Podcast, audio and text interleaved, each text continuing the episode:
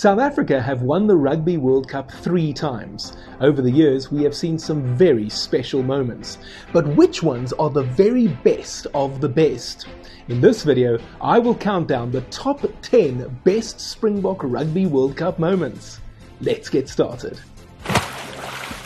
Quick disclaimer I'm not a big fan of the third, fourth place playoff guys. So even though the Springboks have played in two of those matches and won them both to secure the bronze medal, I'm not going to include any of the performances from those matches in my countdown. Just so you know. Okay, number 10. Chester Williams' four try effort against Western Samoa in the 1995 Rugby World Cup quarter final. The 1995 tournament was South Africa's first. After years of isolation, we have been welcomed back into the international community. Chester Williams' place in the team was of political and social significance. He was the only non white player in the team. And also, from a marketing perspective, he was very important because his face was on billboards and in magazines leading up to the beginning of the tournament. However, Chester suffered a hamstring injury in a World Cup warm up match, ironically as it turns out, against Western Samoa in Johannesburg. Pieter Hendriks was called up to replace Chester, and we all know that Peter scored a memorable try against Australia in the opening match of the World Cup. But he then got suspended after the third pool match against Canada, and that opened the way for Chester to come back into the squad having recovered from his hamstring injury. Williams certainly made up for lost time in the quarterfinal against Western Samoa as he ran in a Springbok record at the time, four tries, as we won the match 42 14. Number 9. Bryan Habana equals the World Cup try scoring record as South Africa dismantle Argentina in the 2007 semi finals. After New Zealand and Australia were eliminated in the quarterfinals of the 07 World Cup, South Africa's path to victory had clearly opened up.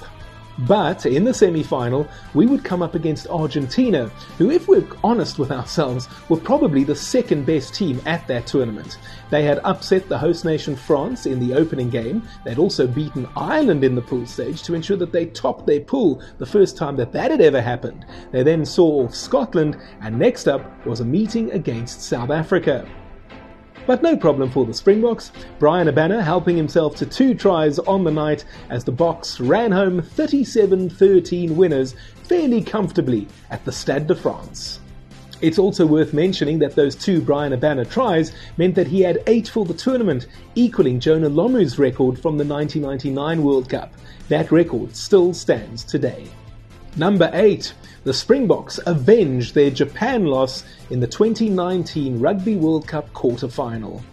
When a Springbok rugby fan hears Japan, there are all kinds of nightmares that resurface. The two teams played each other in their opening pool game at the 2015 Rugby World Cup. South Africa were expected to win, and fairly comfortably too. I think it's fair to say that we should have won by at least 20 points, according to pre match expectations, maybe even more.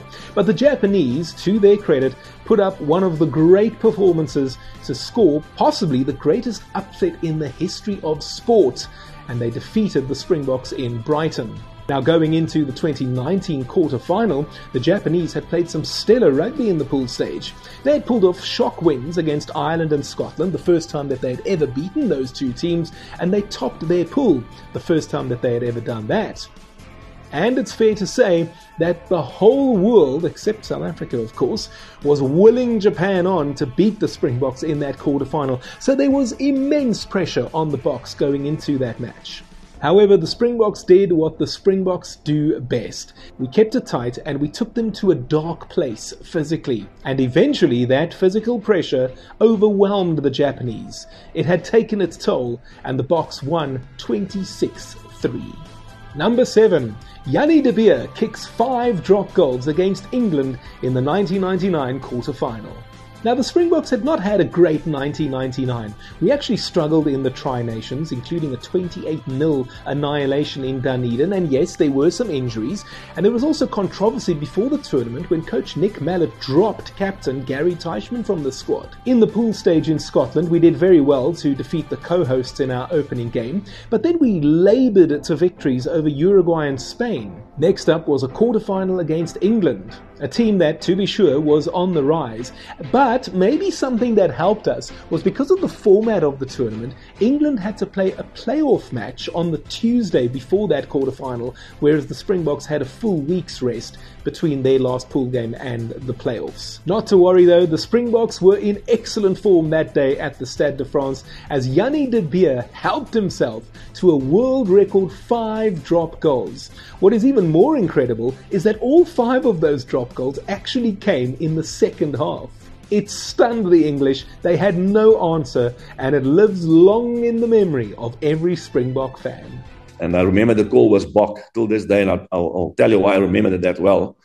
So my recollection is, um, so we went to Nick, and uh, it wasn't my idea, but I was taking it to Nick as the forward coach and being close with Brendan. And Nick was quite keen and said, okay, let's have a go. But what I can remember, which is my side of the story, and there's so many sides. So I remember, like I said, I was running up and down the touch, and Nick was in my ear. And I know four of the five times, and I think the players also took, uh, you know, they also had the decision from their side. But I remember four of those five drop goals, I actually from, from the side gave the call Bok, go for the drop. Um, and again, it was unbelievable just to stand there on the touch judge, being so close to the play and just see these drop goals going over one by one. Uh, that was amazing. So uh, I think probably at the end it was Brendan and, and Jannie that came up with the idea, but uh, it worked. Do you really know your rugby? Do you always get your predictions right? Why not make some money then? Open an account right now with Tic Tac Bets and get up to 2,000 Rand and 20 spins with your first deposit. The link is appearing on your screen and I'll also put it in the description area. Please note that this is an affiliate link and I will make a little commission on it. Winners know when to stop. National Responsible Gambling Program. Toll free helpline 0800 006 008. No persons under the age of 18 years are permitted to gamble. Number 6. Overcoming a formidable France and atrocious weather conditions in Durban in the 1995 Rugby World Cup semi final. There was some serious peril ahead of that semi final against the French. You may remember that Peter Hendriks and James Dalton had been cited after the pool match against Canada. That meant that the Springboks had a black mark on their disciplinary record. The French did not.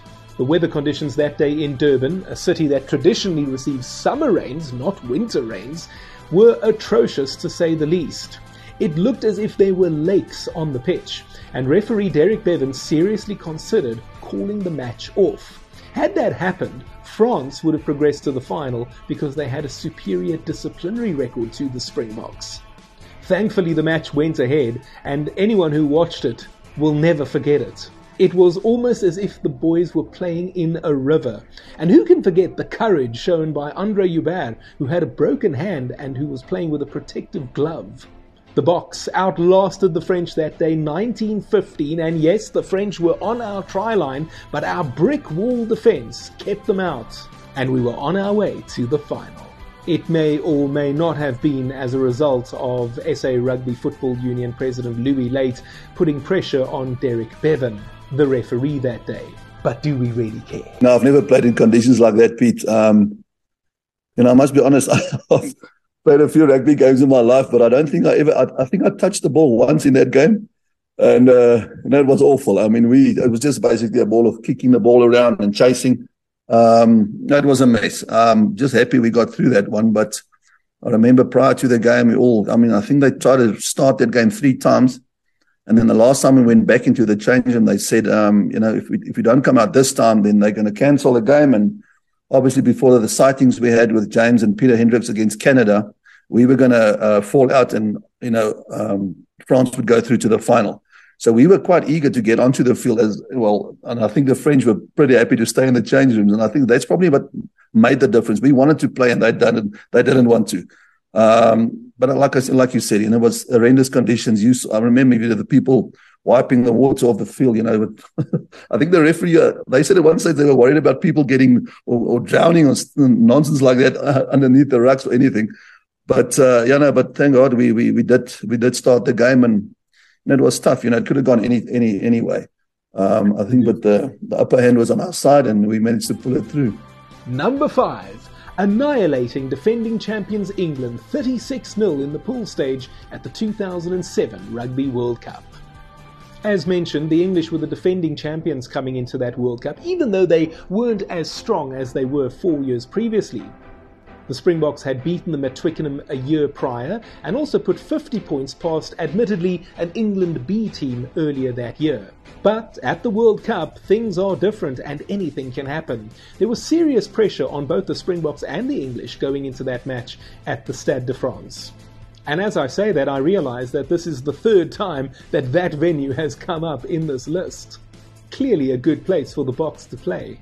And on that night in 2007, the Springboks put up arguably the greatest performance we've ever seen from them. Fourie du Preez was perfect. I mean, he was a great player anyway, but on that night, he was simply sublime. And the Springboks destroyed the English 36 0. We've never seen anything like it, in my opinion. And it's fair to say that England were lucky to get nil.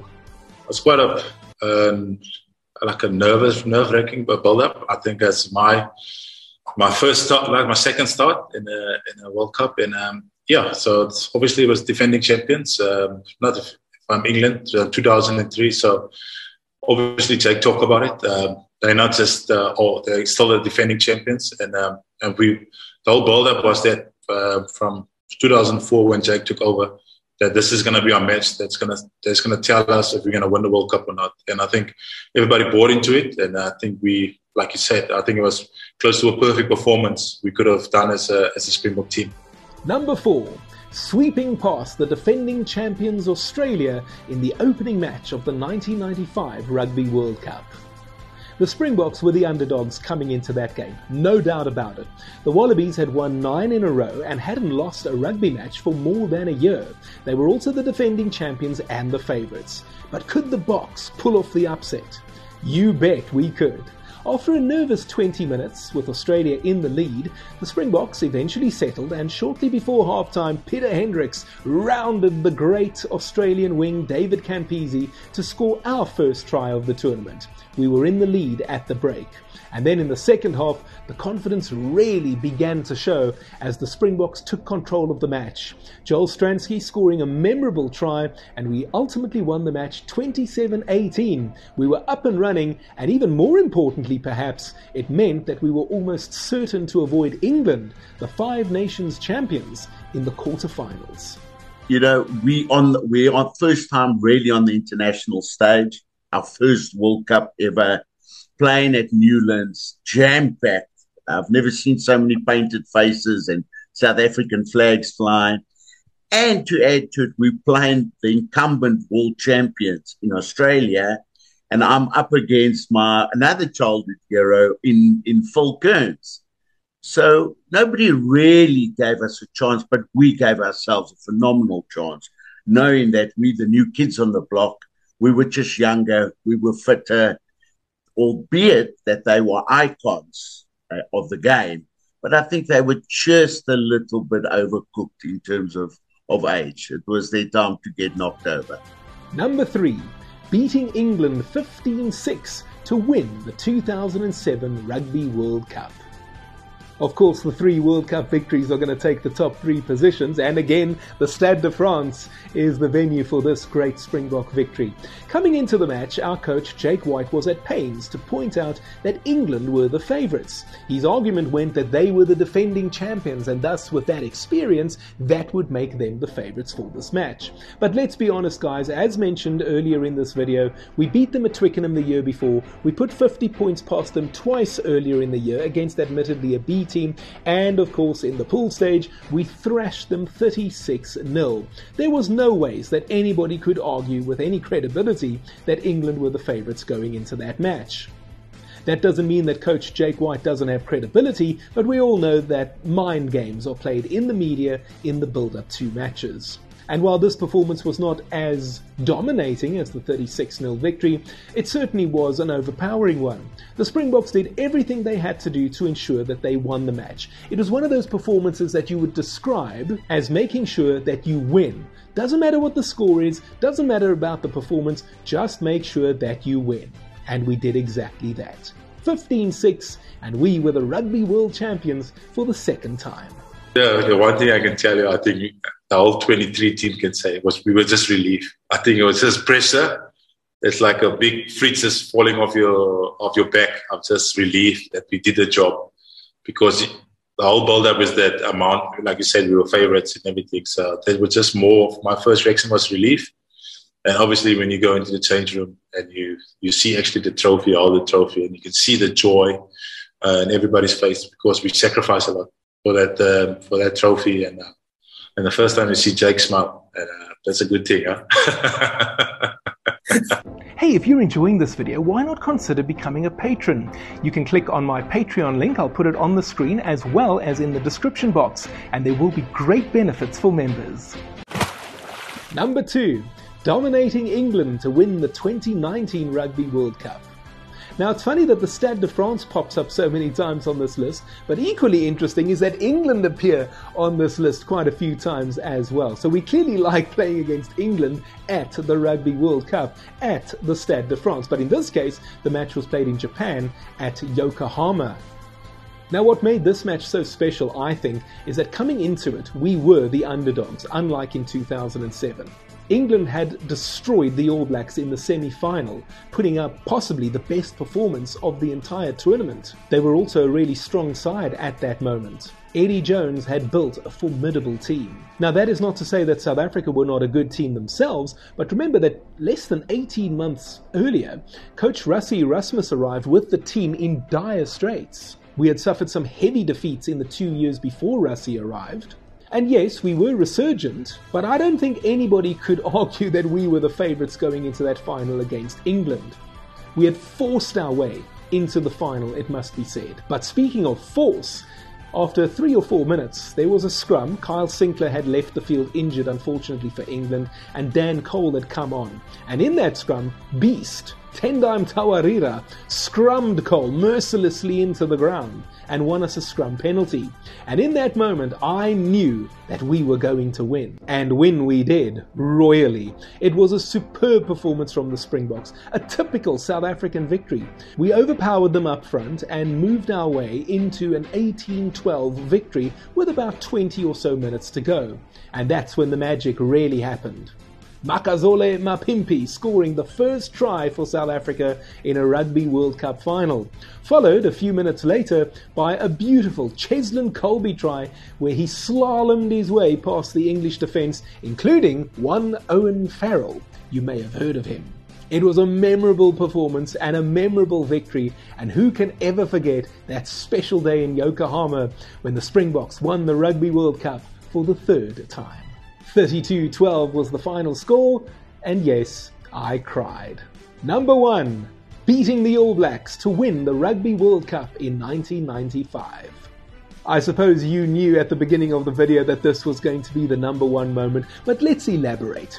Coming into the final, we were the underdogs. Not 80 20, but I think maybe 55 45, even 60 40. New Zealand were the best attacking team at the tournament. They had steamrolled their opponents up until that moment. In fact, so much so that their 45 29 semi final victory over England was the closest margin between them and their opponents in any match at the tournament up until that moment. There was also the Jonah Lomu factor. No one had ever seen anything like it.